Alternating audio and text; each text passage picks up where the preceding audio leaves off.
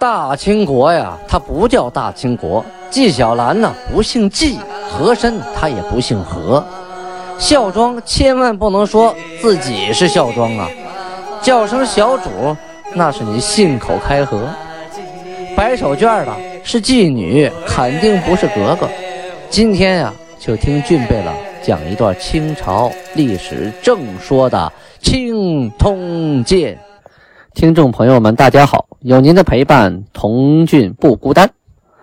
下面继续播讲《清通鉴》。上次讲到清太宗天聪五年农历的辛未年，公元一六三一年三月份，档案记载啊，刘兴志准备投降皇太极啊。皇太极把刘兴志的母亲、妻子还有家人都放出来了。同时还把他自己的媳妇啊派人给送到了皮岛，使刘兴志能够一家团圆。这刘兴志啊，这回真是王八吃秤砣，铁了心了啊！觉得当初他哥哥带着他叛金投明是个错误啊，决定重新叛回金国。可是他也想啊，我要是带着手底下这些人啊，连百姓带部队。回到金国，那就是大功一件呐！到时候给我分个地啊，我当一方诸侯，当个土皇上，多美呀！啊，心里想的挺好。可是手底下这些人呢，并非和他都是一个看法啊，并非和他都是一个想法。他也担心呢，一旦搞这种兵变叛逃，下边人不服怎么办呢？于是开始啊，开始检查啊，开始派人，开始摸底。看看手底下这些人呢，谁是忠于明朝的，谁是忠于自己的？对那些将校啊、高级军官，就开始一个个的暗杀处理啊。同时，也对这个军民当中啊不服自己的人，开始打击啊，开始排挤，开始杀害。当然呢，有很多人并不啊，就是并不同意说去叛逃金国。是很忠于大明朝的，而且很多人跟金国这些年征战了是有仇的啊。其中有个代表性的人物是个参将，叫沈世奎。这个沈世奎呀，一门忠烈啊，特别忠于国家。他是最反对，就是跟金国亲近的。呃，刘兴志呢，准备拿他下手。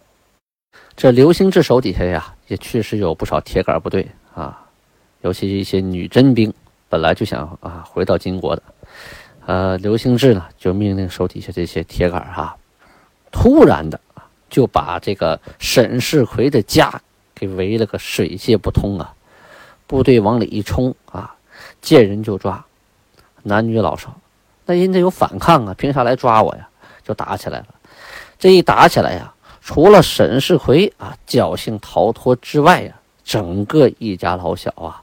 好几百口子呀，都被捆起来了。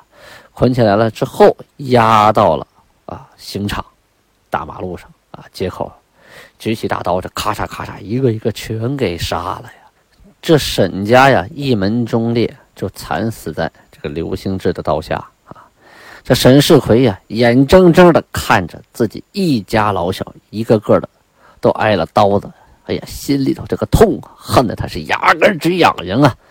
没办法，胳膊拗不过大腿呀，那也不能就这么完了啊！这沈世奎啊，平常有几个部下和他是很铁的，而且呢，这些人啊都是忠于明朝的啊。他把这些人暗地里呀就团结起来，白天不露声色啊，到了晚上，这些人约好了，偷偷接近了刘兴志的啊大院从墙跳过去了，把这个门卫呀，还有那个夜里巡夜的。家丁啊，都给杀了，悄悄的给做掉了，然后闯进了刘兴志的卧室啊。这刘兴志还在做黄粱美梦呢啊，还在想自己到了金国怎么当一方诸侯呢？怎么一家团聚呢？啊，正做梦呢，就觉得脖子一凉啊，胸口窝一凉，怎么的？刀子插进来了啊！没来得及反应，一声没吭就见了阎王了。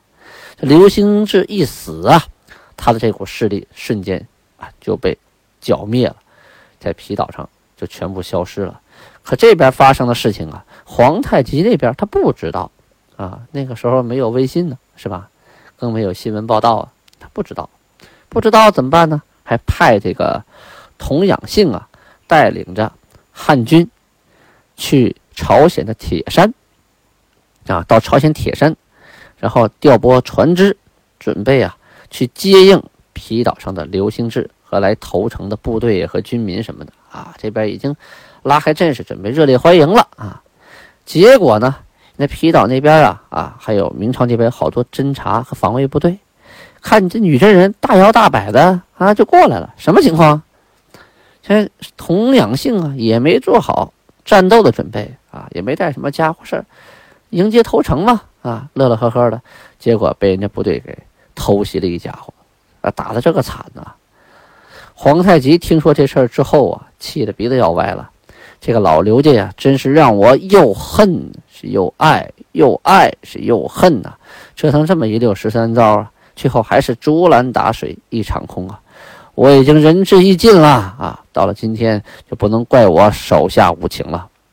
于是下令把老刘家啊一家什么刘兴作呀、刘兴志、刘兴亮啊、刘兴佩呀、刘兴邦啊，还有他儿子刘，还有刘兴贤呢，等等等等吧。一个不剩，啊，全都推到大街上砍喽！但是这家里的女人啊，并没有杀，把所有的女眷，只要不姓刘的啊，都留下一条性命啊，分配到其他的贝勒呀、官员家中为奴啊。这里呢，要说一段考异，考异呢，就是对历史的啊各个呃记录的档案呢，什么不同的地方啊，进行一下考异、考证、求异啊。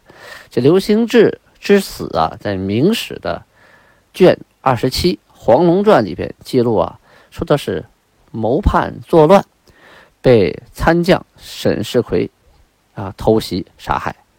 朝鲜的仁祖实录卷二四也是这么记录的啊。但是清太宗实录卷八怎么记的呢？是吧？既是兴至数遣使于今求降，后变其初衷，于岛中众汉人谋，欲尽杀诸身逃人，啊，结果反为满洲人所杀。这里啊，用的满洲是因为他后期啊，《太宗实录》是后人修的，后人修的那时候已经叫满洲了，所以他都写的是满洲啊。后期反为满洲人所杀，这个说法啊，后来被这个《东华录》还有等等等等书啊给沿袭下来了，就是照着这本书来，后边有很多这么说的。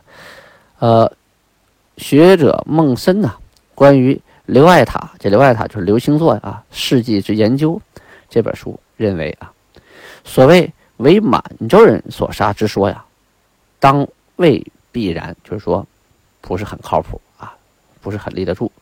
皇太极于招降失败后，怒杀刘氏全家的做法，与其当初通书刘兴志、指天为誓、呃甜言蜜语之举动啊，大相径庭。啊，就是说呢，皇太极当初跟刘兴志啊，指天为誓，又发誓，又和好，又又对他家人又这么好那么好，可后来呢，就把。因为这刘兴志这事没做明白，把家人都杀了，这个前后的这个举动啊啊言行啊，有点太不一致了啊，有点变化无常了。所以呢，后期这个《清太宗实录》啊，还有各个书啊，就要编这么啊编这么一段，说是刘兴志啊，他杀了满人，然后呢被满人给报复杀害了。这样的话。这个刘兴志对满人不好，那满人对他有仇，杀他全家也就顺理成章了。啊，这这可能就有这个成分的存在。但实际上呢，这个事情明朝和朝鲜记录的是一致的，而且这事情就发生在朝鲜境内啊，也发生在民国境内，人家有第一手资料，所以写的呢相对来说可信度要高很多了。毕竟呢，皇太极那开始啊跟你信誓旦旦的说的那么好啊，把你要招回来。结果呢？我派的部队去招你，被你打得稀里哗啦的，啊！童养性带那么多人，差点没全军覆没，他当然生气了。你这不是坑我吗？我对你家人这么好，哎，你还这样？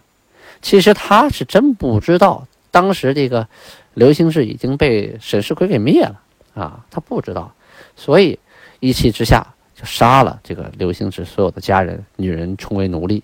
这事儿呢不光彩，等事情的真相一公布以后啊，人家是要来投诚你的，但是牺牲了，你这边不知道啊，被明朝部队打了一家伙，你报复啊。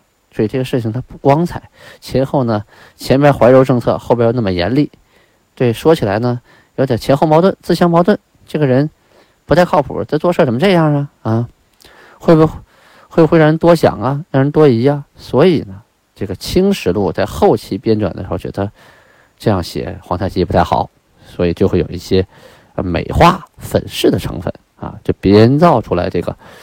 说老刘家又啊报复杀满洲的陶人，最后呢被满洲陶人给杀了，这就是为了给自己前面的行为做解释啊。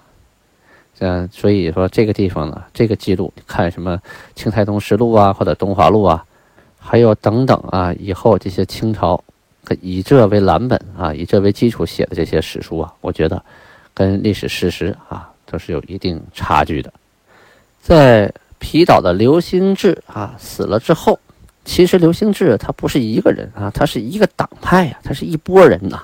在他的手下呢，原来有一个叫耿忠玉的人，这个人呢官位于都司啊，做官做到了都司的位置。在刘兴志死之后啊，他相继啊起了几次的叛乱。这里呢可以介绍一下这个耿忠玉啊。耿忠玉啊，原来是耿忠明的弟弟。这个耿忠明啊，在山东登州啊，当游击啊，这游击也是个官员的名称，是个武职。这耿忠明啊，有个新副将啊，一个小官叫李梅。这个李梅后来跟洋人呐有勾结，因为在海边嘛啊，暗自做买卖，被发现了。然后呢，这个李梅的上司啊。总兵官黄龙就把他抓到大狱里。耿忠玉啊，正好在黄龙的军中啊，是这个李梅的上司。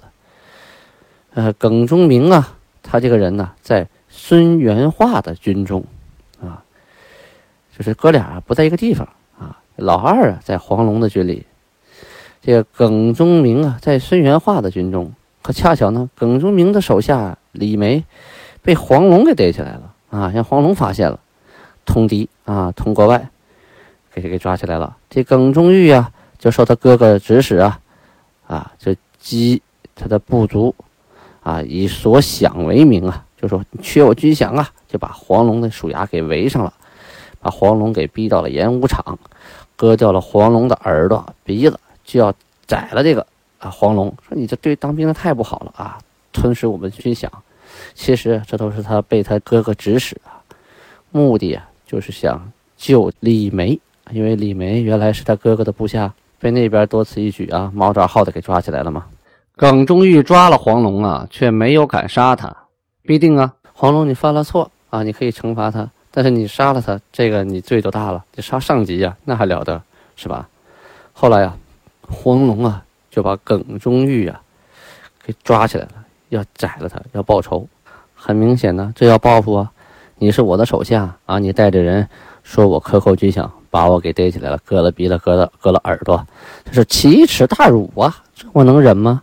现在我活过来了，嘿嘿，小弟我弄死你呀！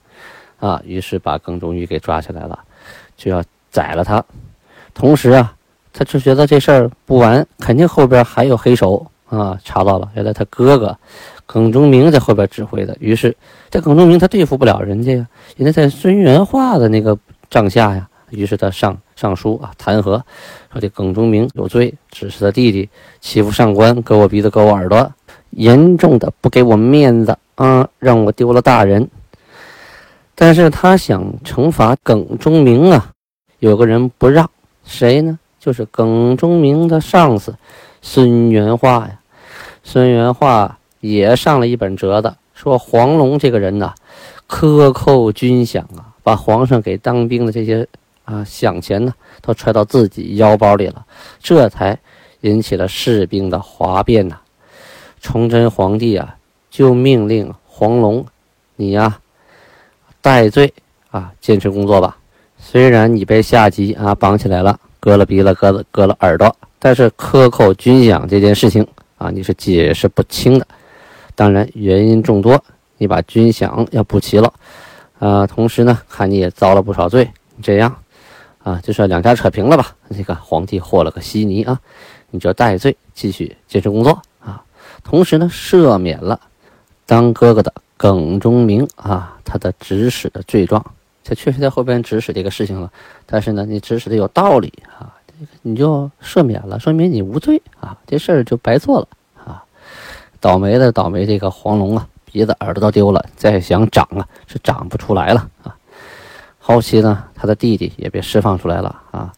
所以这个弟弟这个耿忠玉啊，不是个善茬子呀，真狠呐啊。好，放下这边皮岛这边啊，咱们先告一段落，后边再提。咱转过头来说，皇太极这边四月初三日啊，已经到了阳历的五月三日了，春暖花开了啊。皇太极。撤了回来了，哪儿呢？撤回来了，去征剿察哈尔的部队。为什么啊？早先的时候啊，皇太极就想去打察哈尔。这个察哈尔的林丹汗呐，拥有重兵啊，虎视眈眈，随时都可能对明朝和女真这边啊造成威胁。所以啊，他调蒙古的各个贝勒会兵一处啊，自己呢也统统帅的大军。到三洼地啊，这个地方是个地名，到这来会合，准备一举啊剿灭察哈尔，剿灭林丹汗，命令贝勒吉尔哈朗、岳托分别率领左翼、右翼军先行啊。走了两天呢，这个科尔沁部的土谢图汗奥巴啊到了，到了向那个皇太极呀奏报说呀，这应该等啊秣马肥壮。然后大举，方可有计。哦，哎，这话说的有道理啊。他怎么什么意思？他说呀，大汗呐，就说皇太极，您这次出兵啊，打察哈尔太草率了。为什么呀？这打察哈尔的林丹汗呢，和打明朝他不一样啊。明朝是待在那儿不动，等着你打。这察哈尔的部队手底下全是骑兵啊，而且这马呀都很好啊。很有奔跑能力，你你要想跑，你追不上他，你追他追的累的不行了，你反过身来还能打你，所以呢，应该等膘肥马壮啊，把马养的最好的时候，啊，然后再大举进攻，那才有胜算的可能。这春天的啊，草还没发芽呢，你这马吃了一天一年的冬草，它本来它就不肥不壮，力气不足，你真跟人家 PK 呀，可能不是个儿啊。皇太极一想，也对呀。这打人的骑兵和打明朝的城池确实不一样啊！再有这个蒙古的科尔沁啊，吐谢图汗奥巴这人，他代表了整个蒙古部落呀，说明他们的马确实这个时间也不适合打仗。得换个机会吧啊！于是派人把前面那俩贝勒给叫回来，哎，行行了，别走了，不打了啊！说这这回没准备好，大军班师还朝啊！再找个机会。打明朝，来年呢再去打察哈尔。于是啊，出征的大贝勒啊，所有都撤回来了。这次进攻呢就不了了之了。转过头去呢，再说明朝这边，王家印啊，这是个大啊大贼啊，就是农民军领袖吧啊。他呀打了个败仗，把河曲（山西河曲县东南的旧县）就是他久居的老巢啊给丢弃了。就是窝给丢了啊！这个王家印呢，在河曲是盘踞了很久啊啊！延绥的副总兵曹文照围了多长时间？围了六个月呀啊！把他给围的是水泄不通啊，没吃没喝啊！最后最后实在没招了啊，于是啊逃吧啊！老窝不要了，大败啊，弃城而走啊！当时的洪承畴、张应昌啊，亦战败了。不沾泥，这个不沾泥也是个人名啊，就是那时候有个外号。那时候啊，农民起义军呢都给自己起外号了。不信您查一下史料哈，整个陕西、山西还有甘肃、宁夏这一地区所有的农民义军，都给自己起了一个极其啊呃奇怪的外号，叫啥的都有啊。这其中有一位叫不沾泥儿啊，叫不沾泥，在嘉州就是陕西省的嘉县啊，在这地方也盘踞了很久，被洪承畴啊、张应昌一顿围困，围困完了围着打，最后不沾泥呀，跪地请降，就是就是说呢，我打不过你，我投降了啊，我带着我的兵，你们给条活路吧啊，让我干什么都行，只要饶我一条命。这眼看着呀，陕西和山西这个农民起义兵的气焰呐越来越小啊。对于明朝来说，这一地区的形势啊是日渐好转呐啊。转回头来，到了五月，咱们再说说皮岛这事儿吧。嗯，阴历的五月末，五月二十七日，档案记载呀，这个皮岛啊，下边有人啊，原来跟着刘兴志想投奔金国的，私地里逃出来了。逃到了金国啊！逃到金国之后，向皇太极把皮岛的情况做了一一汇报，这才要兵征皮岛。感谢听众朋友们，今天的播讲到此结束。青铜剑目前已经收听达到十五万多人了，但是呢，订阅青铜剑呢只有不到三千人，这好奇怪呀！希望大家一定下载喜马拉雅 APP，搜索青铜剑，点击订阅。安布拉巴尼哈。